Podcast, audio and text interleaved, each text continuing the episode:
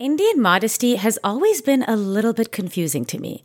As a Hindu, I've been shamed for showing my shoulders or neck at religious events when temples literally have statues and carvings of topless women.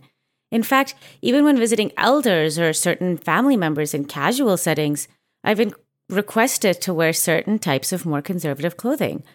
Why is this? Where did this come from? And is conservatism really rooted in being Indian or being Hindu? Let's do a deep dive.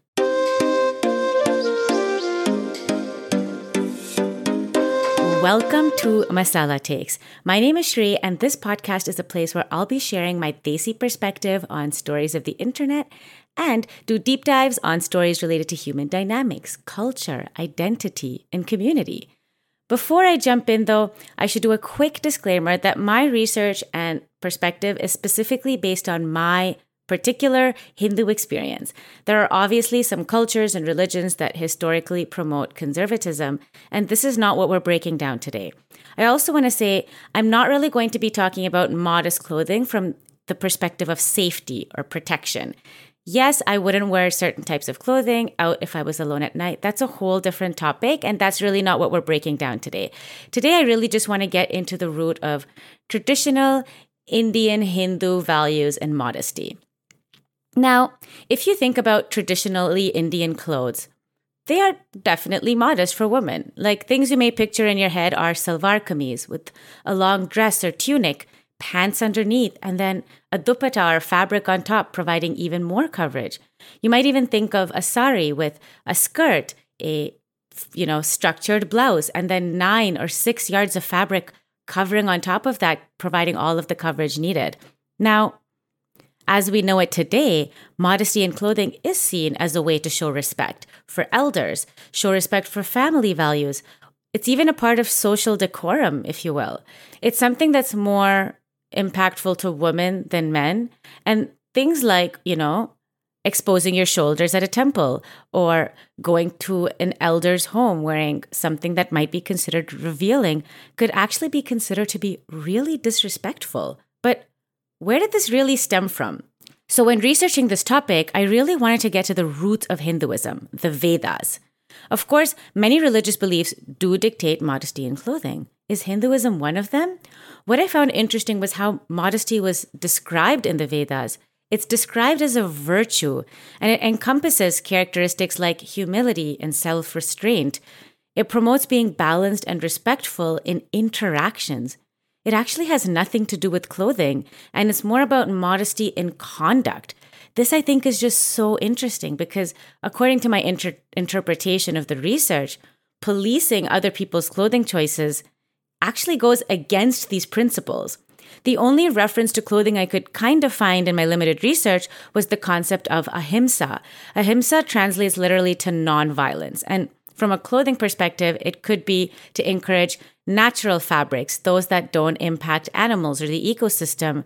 And that is also not how things are executed today. I mean, as a South Indian, the most popular type of sari that people wear is silk. It's like literally the most popular fabric in South India. And that's inherently not ahimsa because it requires so many silkworms in order to create it. It's it's not vegan at all as a fabric. If it's not in the Vedas, could it be referenced in Hindu mythology? Well, other ancient texts like the Bhagavad Gita actually emphasize detachment from material desires and possessions like physical appearance or clothing, encouraging people to look inwards instead. And I really love this as a way of thinking in general. I mean, yes, I'm human. I love a little vanity moment. I love dressing up and feeling good and looking good. But I think when it comes to religion, there has to be some component of detachment involved. It, it has to be outside of the bells and whistles of things like clothing or gifts or, you know, gold or even food. So the interesting thing is that full and partial nudity have been a part of Hindu and Indian mythology while it is definitely not a social norm or considered to be social decorum, even manifestations of the Lord, like Lord Shiva, for example, have been shown to meditate with minimal clothing.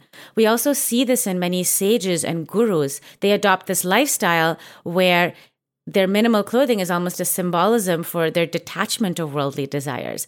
And it's not just a male thing. It's predominantly a male thing, but we see this very often in, you know, goddesses like Kali. Of course, all of this is represented in the temple carvings themselves.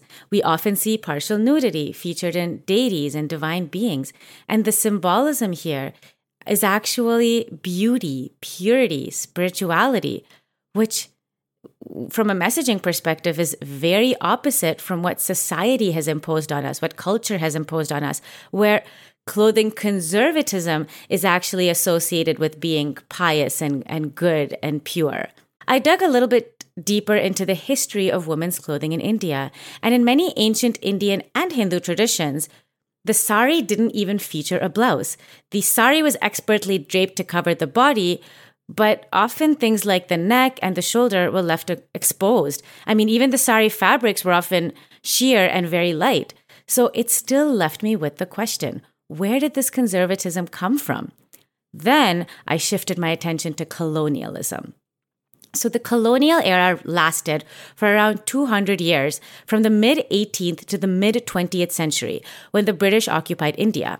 As you can imagine, with an occupation of that magnitude, there was a huge impact on Indian culture at large. The British in India impacted fashion in a big way. Tailored blouses and the introduction of Western clothing like dresses and gowns were adopted by the upper classes in urban areas. There was also an influence on conservatism. Victorian morals and ideals were placed on Indians, and suddenly things like modesty, chastity, and things like that became more civilized way to live. And as women started to gain more freedoms, leave their homes in a more public way, many cultures and religions adapted a blouse and a petticoat that would help maintain that conservatism, especially when out in public. I was actually shocked to read about the amount of laws that were put in place to regulate the dress code during this colonialism period among other things. The intent of these laws were kind of to exert control over aspects of Indian life. They imposed restrictions on traditional Indian handlooms in favor of British textiles. This was an economic decision. Some laws even restricted certain classes of people from wearing certain types of clothing and luxury fabrics. And this was strictly to maintain a social hierarchy, again, to kind of enforce that control. And it helped to limit a certain amount of clothing to the elite. It was almost like branding for certain clothing choices. Now, they even banned some traditional clothing and practices. For example, they mandated Western style of clothing in, for government officials and even in some schools, banning all Indian forms of clothing, kind of branding it as something that was not professional enough. So, over 200 years and multiple generations, this way of life became truly ingrained into Indian culture. Blouseless saris, for example, were basically rendered ex- extinct. I was born in Mumbai, and I know so many people who pride themselves for having an accent influenced by the British. So it's no surprise that this conservatism imposed by this ruling also became a part of family and cultural values. So, what's my take? Well, to be really honest, I'm a live and let live person. And personally, I actually really love the Hindu philosophy and symbolism. I find it super interesting. So I stand on the side of forget modesty. From a purely religious perspective, my personal Hindu belief is that my God is not going to be disres- disrespected because my shoulders or my neck or even my knees are exposed. I mean, remember, this is just my opinion. And my take on my religion is that the modesty of thought, which is what was referenced in the Vedas, and being a good person is actually a lot more important. Now, this extends into personal settings as well. So, based on my own beliefs, if I'm visiting a public space um, without a clear dress code, I'm just going to wear whatever I want. Similarly, if I'm in the sanctity of my own home, I'm going to wear whatever I'm comfortable in. And that being said, as an Indian, I can respect that not everyone shares my view, and not everyone has had the same experience. See, I didn't grow up in India, and with the British influence running as deep as it does, I can understand how hard it would be to shake up a decades old opinion that certain types of clothing are inappropriate for places of worship or when visiting a respected member of family or society. I don't need to be the one making a point of social justice everywhere I go. I mean, I have my safe spaces. This podcast is another safe space to kind of hash out my opinions. But I think it's okay to kind of exist quietly in society as long as it's not hurting anyone and as long as it's comfortable for you. Like, for example, if I were to attend a Western wedding, like a Christian wedding of a Canadian friend of mine, I would never wear white because that would be taboo in that setting. Similarly, if I was to attend a Muslim event, I would probably wear something that was appropriately conservative based on their culture. Similarly, if I'm going to go to a temple or if I'm going to go visit my husband's grandmother, I'm going to dress up appropriately in a way that makes them feel comfortable. But all of this is with my comfort at the forefront, right? Like the reason I like wearing sleeveless blouses, for example, is because I think it looks good. But if the reason that I was wearing them was something that was comfort related, like I had eczema or a skin condition or a sensory issue that you know, precluded me from feeling comfortable in sleeves, then I would put that comfort over the comfort of others. So if it makes other people comfortable, it doesn't cost me anything to wear a full sleeves blouse, for example. But if it's a sensory issue or something that's going to make me comfortable, I'm going to prioritize that. And to share a little personal tea, I'm going to give you a little story of myself. Um, when I was seven months pregnant, my in law's family had organized a Seemandam for me. So, this is basically a religious function um, where you just create good vibes for the baby right before that baby comes out. For this puja, my mother-in-law had requested that for a short part of the puja that I wear a 9-yard sari. This is not something I'm particularly comfortable in, but like I said, I don't need to make a point of social justice. I'm picking my battles. So I agreed. I said, yeah, sure, I'll wear it for a couple of minutes. It's only a five minute part of the puja that requires it. No problem. But what ended up happening was um, the week before the event, I suddenly kind of put on a lot of weight. I was super itchy on my stomach, and I suddenly felt that pressure in my bladder. Like if you're pregnant, you get it, but you, I suddenly had to go to the bathroom very often.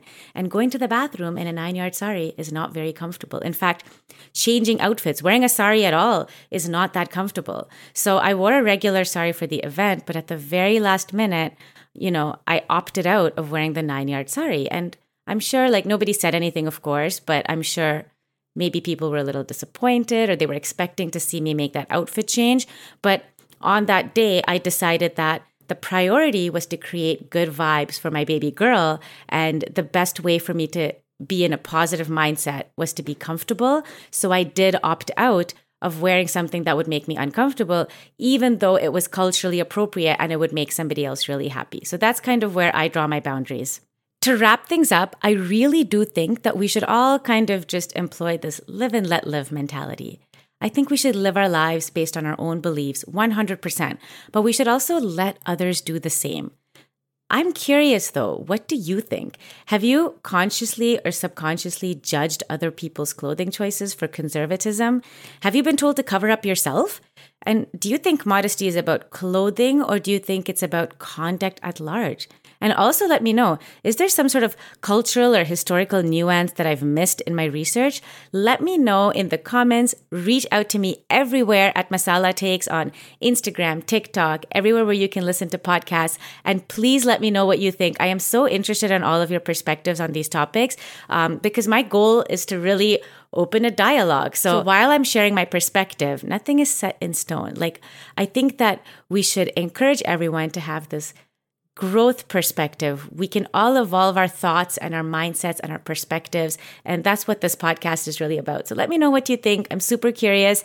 Um, and as you know, we are a brand new podcast. This is one of our first episodes. So your feedback is so important to us at this time, but your support is also equally important. So if you liked this episode, please share this with your friends, your family, and, or anyone, or, you know, hit a like, hit a share, comment down below. Um, and if you have feedback, let me know as well, because like I said, we're constantly evolving here. And I am so excited to come back to you next week with an episode where we're going to be talking about some real stories from real people. See you next week. Bye.